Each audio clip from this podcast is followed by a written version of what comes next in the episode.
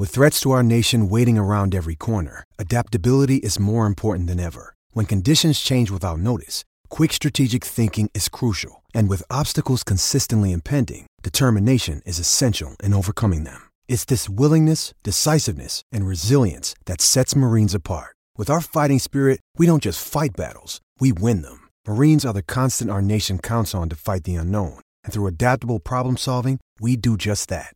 Learn more at marines.com. Pour one more beer for me.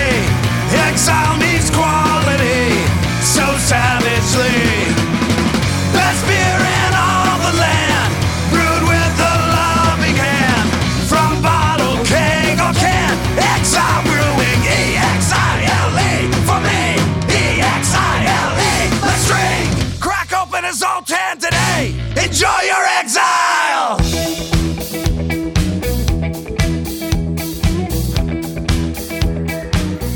We come to you from the Exile Brewing Company studios. I am John Miller. Want to say a big thank you to Exile Brewing Company for coming back and jumping on board with us as a sponsor, an anchor sponsor again this year, the second year in a row.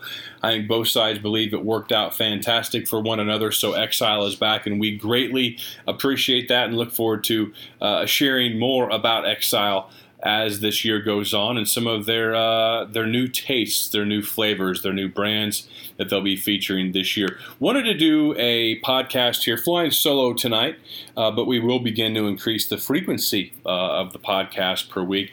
During football season, I think you're probably looking at a minimum of 4 per week, not unlike what we did a year ago, but I think we'll start to push those up. Not really ready to talk a football podcast, Iowa football podcast, just yet as far as a topic. Media Day is going to be this coming Saturday. I record this on Wednesday, the second day of August. So Saturday the 5th is going to be Media Day, and then on the 12th will be the Kids Day. So you'll have more and more opportunities and more things to talk about. But today, I kind of want to talk about the Iowa basketball team. And I know that might throw a few of you for a loop, but Fran McCaffrey held a press conference today. Talked about some things, talked about a couple of topics that I've been thinking about for quite some time. I mean, I wrote the article back on June 21st titled Fran McCaffrey's Minutes Challenge. And I think Fran McCaffrey has one of the biggest coaching challenges of his career on tap for himself this coming year, because this is the deepest team that he's ever had at Iowa, probably the deepest team he's ever had at any level of coaching, and it's one of Iowa's deepest teams I can recall in my lifetime. I'm not saying that means this Iowa team is one of the best Iowa basketball teams in my lifetime, but I think probably players 1 through 13, well, I guess 1 through 14 potentially, if you talk about Connor McCaffrey, who's redshirting, can maybe play the game of basketball at the Big Ten level. Macy Dailey still has a lot to prove. Christian McCaffrey has to get consistent. Dom Yule didn't have a great year last year. Ryan Kriener did a good job at times. So the rest of these guys, I think we know they can play the Big Ten. This is a deep team. McCaffrey was asked this question on Wednesday. I'll quote the question.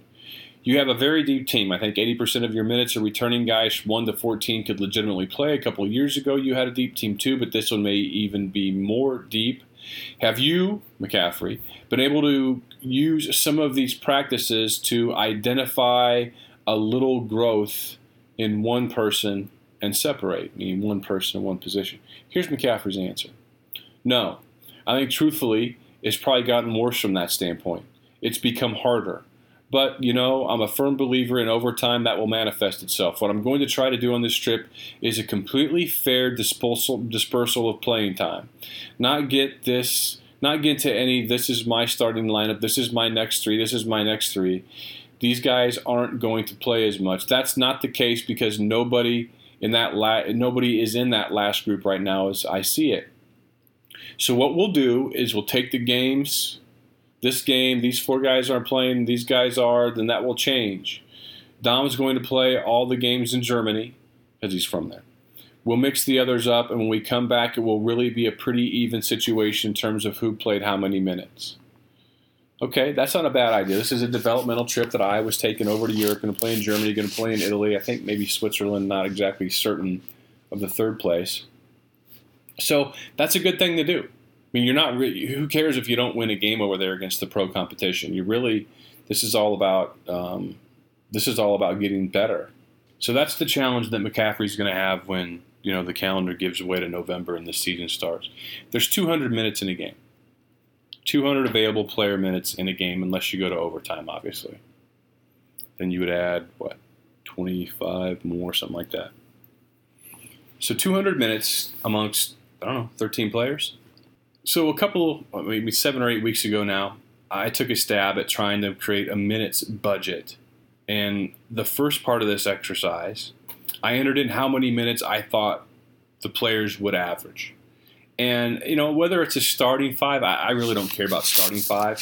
These first five players I'm going to mention, I think, are going to play more minutes than the other guys on the team. We've got Tyler Cook at 26 minutes per game. Last year, he played 24.5. Isaiah Moss, I've got him at 26 minutes a game. Last year, he was at 17.1, so he takes a big step up. Obviously, Peter Jok leaving fills some there's some two guard minutes available, which is really where the most minutes are available, is in the backcourt. Jordan Bohannon played 29.6 a year ago. I've got him at 31. Some of you may say, well, he's going to play 35 minutes a game. There's only been two players for Fran McCaffrey during the Fran McCaffrey era that I think have averaged over 32 or 33 a game, and that's Aaron White and Matt Gatens. I think Gatens did it twice. He was good, but it was also out of necessity. So I don't think that you can make that assumption, because that's just not been commonplace in the McCaffrey era. 31 minutes a game. Maybe he gets 33. Potentially could. I could see that, just because there's not a lot of depth at point. But if I give him 31, I'm taking a couple away from some other folks, and you're going to see in a minute how challenging that is. Nicholas Baer, he played 23.8 minutes per game last year. I've got him at 26 minutes per game this year. I could see that number being even higher for Baer. Cordell Pemsl, 19.3 minutes per game last year. I've got him at 24 minutes a game this year. I think he proved to everyone that he's worthy of that time. He has offensive creativity and an old man game down around the basket. He just has a knack. He's a glue guy, too. And I realize that Luka Garza and Jack Nunge, the two freshmen, they're going to get minutes, so we'll get to them in a second. But let's continue this. So basically out of that, I don't want to say starting five, if you will, but those first five that I mentioned, they're consuming 133 of the available 200 minutes per game. That leaves 67 minutes available for, 8 other players? 67 minutes available for 8 other players. You see the problem here. And some of you were probably thinking I was underselling minutes-wise for Baer or Bohannon. Ahmad Wagner, I have him at 14 a game. He played 16 a game last year. Brady Ellingson, I've got him at 18. He played 14 last year, but again, some guards are going to have to play. Dom Yule played 14.6 last year. I have him at 8. Maybe 8's too many. Ryan Kriener played 8.4 last year. I've got him at 14, and he was the third leading scorer in the primetime league. And really, as Rob Howe and I talked about a couple of weeks ago, really impressive performance. Christian Williams, he was at 12.8 last year. I've got him at 16. Macy Dailey at 7.6. I've got him at 12. Again, there's minutes to be had in the backcourt. I've got to play some guards. Now I'm down to the two freshmen, Nunge and Garza. They finished 1-2 in that order, with Nunge leading the way. 1-2 in the primetime league in scoring. Nunge was the MVP. Both of them averaged a double-double. I've got them for 15 minutes apiece in this exercise. Now, this exercise was about me putting down what I thought minutes would be. Now I've got to do the math. 245 minutes is where I'm at. And as I told you before, you only have 200. I'm 45 minutes over budget. Who are you going to cut minutes from? Because really, Nunge and Garza, they may play more than 15 minutes a game. Who are you cutting minutes from? I got to cut 45 minutes down right now as it is. Say I don't play Dom Yule 1 minute. Just bench him. Don't play him. Not going to happen, but I'm just saying. So there's 8 minutes. So now I'm down. Gosh, I'm going to have to do math on the fly here. I'm down to 37 minutes now. Say I flat out benched Ahmad Wagner. I'm down to 23 minutes over budget now, and that's not going to happen either. Say I flat out bench Macy Dailey. Now I'm down to 11 minutes over budget, and that's not going to happen. Those three guys aren't going to play 0 minutes, but I'm still 11 minutes over budget. You see the problem? This is a huge problem.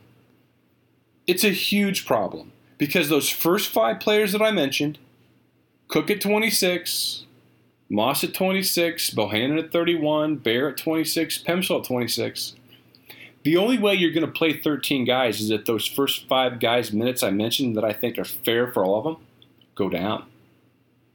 Or if three guys on the bench play 0 minutes. You're not redshirting Nunge and Garza. It's not happening. I guess Dailey and Williams, one of them or both of them, I mean, they can't both. One of them could redshirt. But there's too many bodies. Next year it's going to be worse. If all the players return that could, because only Dom Yule leaves. And then you're bringing in Joe Wieskamp from Muscatine, who may be the most prolific scorer in the history of Iowa high school basketball, who may be the most sought-after recruit in the Fran McCaffrey era. Maybe he may become McDonald's All-American before it's all said and done. And he's going to be a two-guard for you, where there's going to be minutes available. You got a worse problem next year. And, you know, Connor McCaffrey could be eligible to play there, although I still say I don't think he plays a minute for Iowa basketball. I think he's just such a good baseball player. This is a huge, huge deal. And there's no way that McCaffrey can dance through the raindrops on this. Some feelings are going to get hurt. There's going to be some people transfer after the season's over. It's just going to happen. And that's not because anybody's getting run off. It's just there's no minutes there. I just told you. I benched, didn't play 1 minute per game, Ahmad Wagner, Dom Yule, or Macy Dailey. And I'm still 11 minutes over budget. So this math doesn't work out. So good luck to Fran on that particular issue. Fran was in mid-season superlative form today at his press conference, just using words like spectacular and fantastic to describe, you know, Garza and Nunge and Cordell Pemsl. Not sure if Pemsl's going to play on this trip as he continues to recover from off-season, groin sports hernia surgery. So Fran McCaffrey saying that this is easily the deepest team that he's ever had in the post, saying we have more low post scoring threats than we've ever had. So many guys that can score inside, and it's true. They do. It's one of those things where you wish you could almost make trades. You know, I'm just coming out of the baseball trading deadline with my Kansas City Royals, so my mind's still in that mode. You know, Iowa could trade a couple of big men for a fantastic guard if it was allowed in college. I'm not going to sit here and say who'd you trade and who'd you trade for. It might be a fun podcast, but there's really no point in that. I was just, you know, they have their deepest front court of any time in my lifetime, in my opinion. You know, I think back to Lorenzen, Ed Horton, Brad Lohaus, Gary Wright.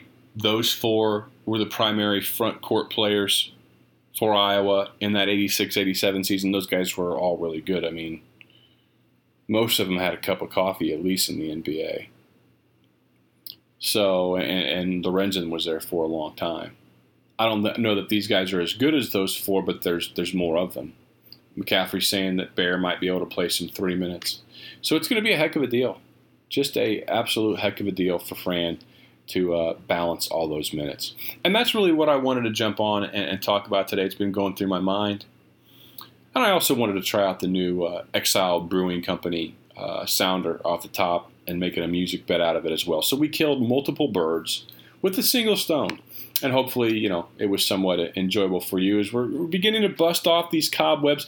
I haven't done a solo podcast for a long time. And, of course, with the instant reactions, those will be coming up. It's a much different conversation that you have when you're doing something like this by yourself than if I'm doing it with Dace or if I'm doing it with Rob or if I'm doing it with Wolfgang. Hopefully Wolfgang makes some appearances. You really kind of have to have a conversation with yourself. I mean, I'm sitting here in a room by myself. Right now the house is all to myself, and I'm using my hands. It's like you're sitting here next to me and I'm talking to you. And it makes it, hopefully it makes it conversational when I do it that way. I'm just pretending there's someone in the room with me. And maybe that makes me a little psychotic as well. So we're blowing the cobs out here with this one. Thank you for listening. And again, everything that I just said, I mean, this is Fran's got himself a huge problem. Playing 12 to 13 players is too many. It's too many. I don't think it will work well. I don't think that that is going to be the optimal way to field a team. I think 10 is stretching it. 13 is insane. But who's he going to turn down? I mean, it's like, you know, when somebody asks you who your favorite child is, you love things about both of them. You can't make a judgment like that. So it's not going to be an easy thing. Not at all. All right. I will talk to you soon. Dace and I will be back again this weekend. Maybe some audio from Iowa Football Media Days as well. As always, thank you for listening to the HN Podcast. And thank you to Exile Brewing Company for, once again, being a host of this podcast. And if you are interested in getting your business, your widget, your product, your service, your brand in front of, during football season, 25 to 30 listens per episode, which puts us, you know, oftentimes in football season when our podcast drops, that means when it's released onto iTunes, we rank number one in the United States of America in the high school and college sports category. Because you guys are great. Iowa fans are voracious, love their podcasts, and there are a lot of good Iowa podcasts out there. So if you have an interest in potentially advertising, shoot me an email, jdmiller71@gmail.com. We'll talk to you soon.